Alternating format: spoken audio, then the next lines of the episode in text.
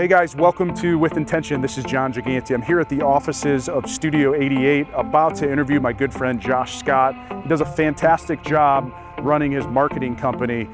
He's all about empowerment and all about building into his team. I think he does an amazing job as a servant leader. Let's go talk to him. Then people are like, well, why can't I set up a time for you? It's going to be four months till I can set up a sales call. And it's like, yeah, sorry, we only take on X amount of clients at a time. Thanks for being here. Yeah. Yeah. Gosh, thanks for having me. Absolutely. Um, so I wanted to have you on. You'll be our second guest on uh, the interview Sweet. portion of With Intention. You, you run Studio 88, a marketing and, and branding firm. Why don't you tell us a little bit more about what you guys do? Yeah, we um, we work in a kind of a niche space. Uh, it's marketing, but it's dental marketing. It's interesting. I mean, my background's in seminary. Like, uh, you know, people are like, where'd you go to school? I, I went to seminary. Was in that that space for over a decade. Uh, at the end of it, just got into kind of a tough situation that needed to, to get out of, and made some hard decisions to just make a kind of a right turn uh, career path. So I actually landed. That's where I kind of fell into dentistry. Uh, family friends owned a um, what we call a practice management firm and uh, hired me said what are you doing and i'm like i don't know started running the continuing education events became the marketing director loved it and um, at the end yeah just was i mean there's a whole there's a big story there but it's you know eventually launched out into this and thought we could do something significant in this space. So one of the things I'm I'm really intrigued by in our conversations is how how you build culture with your team. you know we're working in a creative space. Um, so managing leading creatives is like a whole thing in, in itself. Um, but a lot of our team is, are millennials as well. And you know the definitely the vibe out there in corporate culture right now is millennials are hard to lead. But so putting millennials and creatives together and managing that can, can be a lot uh, a little complex. And so you know we're, we're a very independent culture.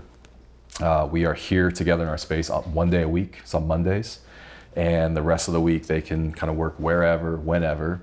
Um, however, we have this whole like from very first interview, uh, we tell them, I like I am not a babysitter. So like if, if I have to be following up and finding out like are you working, are you meeting deadlines, uh, then this whole thing will not work. We probably assume trust at the start Yeah. um, which might be a little naive, and at some point probably will absolutely uh, come back to bite us. Um, you know, with a, with a future employee or something. Um, but I think I just we're probably just going to live and operate like that. Um, you know, if you get through the interview process and we feel like you're a good fit, then we're going to trust you to do what you say you can do. And then the relationship, obviously, as it grows, like supports that.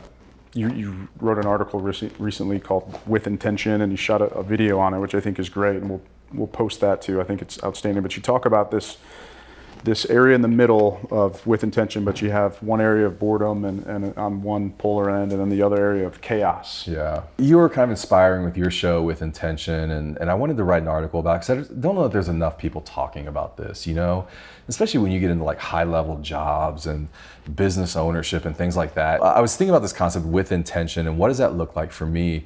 And honestly, for me, success has been a very kind of like elegant space.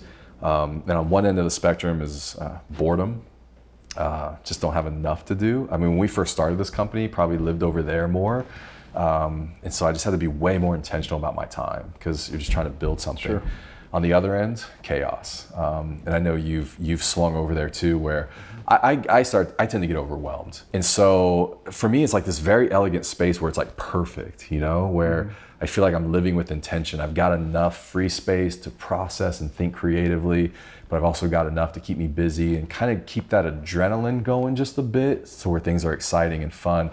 Um, and so it became about like how do I stay in that space? Sure. So how do you do it? Uh, yeah. So that's that's the that's that's the uh, ticket, right? Um, I, I like to ask kind of big picture questions. Like, what if you just assumed abundance in your life? Uh, like, what does that look like? Um, and what that does is it takes that whole money question off the like like out of the, the equation. Like, if money's not an issue, like, what would you do? Like, how would you live? What does this week look like if money's not an issue? Because then I'm like, well, would I have packed nine sales calls in on a Friday in the summer when it's 80 degrees outside and my kids are at the pool? Mm. It makes you live with your why. Um, mm-hmm. Because then when people are like, well, why can't I set up a time for you? It's going to be four mm. months till I can set up a sales call. And it's like, yeah, sorry, we only take on X amount of clients at a time, and right now we're booked. And so would love to work with you, but this is how we function. Yeah. It sounds like you think about margin quite a bit. Yeah. Space quite a bit. Yeah, I, I, I do, and I'm and this is a this is a, the space I'm getting better at, the place I'm getting better at. I need to get better at. Um, you know, because right now what's hard is like I'll, I'll give you a, a, probably a fail on my end last week Yeah. was I had Friday afternoon blocked. I think um, at first it was like noon on, um, and then it was like two o'clock on, and then it ended up being um, nine phone calls on Friday Okay. and ending at 4:30. Yeah. So uh, and, and so didn't have anything in that space. That was like my space, right? Like like worked hard all week and end at like noon on Friday. It's the summer. Uh, who knows what I might do? Might go for a run, might read, might whatever. I've got two canvases at my house. I keep trying to get to to paint. Oh, okay, Um, cool. I've got these ideas in my Great. head, and I- they're actually sitting out. I actually put the base coat of paint on them. They're sitting there. So so there's these things, right? Okay. But um, but what happened was I'm leaving for vacation in two weeks, Okay. and the the phone call requests were piling up, and I unblocked that time and put in probably four phone calls that I hadn't intended. So it's so it's it's like it's yes blocking the space, but it's probably the discipline, you know, to let it go. Dude, I don't know. Space is really hard for me because it, it when it is on a calendar, I'm like I don't have anything on Friday afternoon. It probably feels like boredom. Yeah. And then I get this like temptation of like, well, I'm not doing anything anyway. Yeah. So why don't I take three three sales calls? Chances are on our close rate, one of those becomes a client. Sure. But putting those blocks in my calendar, I'm better with workout blocks. You know, put an hour here, hour there. Um, but I probably, if I'm honest, on a week, I need a half a day, a week, where there's just nothing planned, and I can write, I can read, I can, you know, be creative, process. How do you get yourself back if you're stuck on the outsides? in the micro like moments, uh, it's get out for a workout. Okay. Like go out for a run. Love just that. you know, just sweat it out. Just like f- there's something about that just forces good, your yeah. mindset to change. Yeah. Macro, um, it's it's probably looking at it and going like, why is why am I over there? Um, and there's been some cases in the last like year or so where business demands have escalated, and I don't know that I see a solution in the future. So I've got to like figure out some things, you know. Um, dude, I'll tell you, the thing that's probably changed my life the most in the last two months, um, an online app called Schedule Once. Okay. I put my schedule in there. I set up my uh, times throughout the week, like block certain times and whatever. And then so when somebody says, "Hey, I, I want to talk to you," I'm like, "Great. Here's a link to my schedule. Has all my availability. Pick whatever works best for you." Okay. And it just took all that back and forth out of it. So there were things like that, like hmm. phone calls are escalating. I can't deal with them the same way, or I'm just going to continually feel overwhelmed. So something like that comes along, a tool needs to be in place, or another team member needs to come on board, or like a change has to happen. Yeah. How do you get your team to work together in a kind of that creative flow state or that focus state? Yeah. I imagine you guys have had to have gotten there and get there often just to Yeah. be able to produce the content you do. Yeah, no, that's um, that's interesting. You asked because we were talking about that a little bit this morning. I am a um, I, I like to systematize everything. Okay. So even our creative process, there is a it's almost like a production system that happens. Walt Disney he made some type of quote about how like the magic, basically how like magic happens in the um, the system. Like it- magic happens intentionally when you plan it, and how you can go to Disney and it's like this magical place, but man, there's so much happening that you know they're like they, they don't want it to be the, the typical dirty amusement park theme park. So how do they do that? Well, there's Yeah. a trash can every 12 feet, Right. And so I think there's like there's room for magic. Yeah. Like so when we get done with a website, hopefully the client is like, oh my gosh, this is amazing, and it feels like magic. But there was a very predictable process. Sure.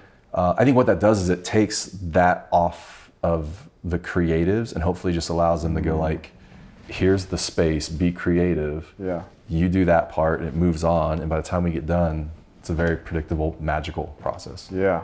So I, I've heard, uh, I got to hear General Stanley McChrystal talk about Okay. a month ago at a conference, and he talked about uh, the job as a leader is to make the soil fertile for your team. Yeah. Right. So that's your job. You gotta sometimes you gotta water it, or sometimes you gotta let the sun hit it, or sometimes you gotta plant seeds, all that. So that uh, that struck a chord with me. That you know.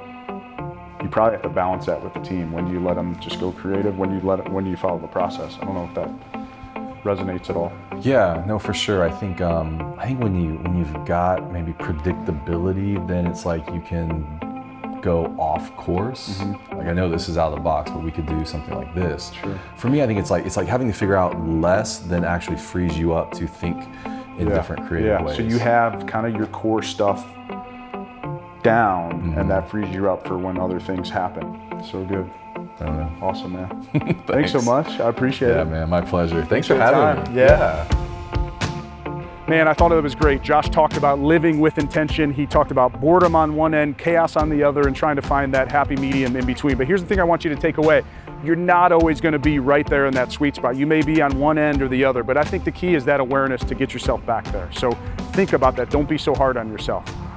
Thank you so much for watching. It means so much to uh, to have you here watching. And uh, you can always, if you want to connect, feel free to check me out on Instagram at Jon Giganti. It's J O N Giganti, G I G A N T. I know that can be a little bit of a tongue twister. So thanks again for watching, and we'll talk soon.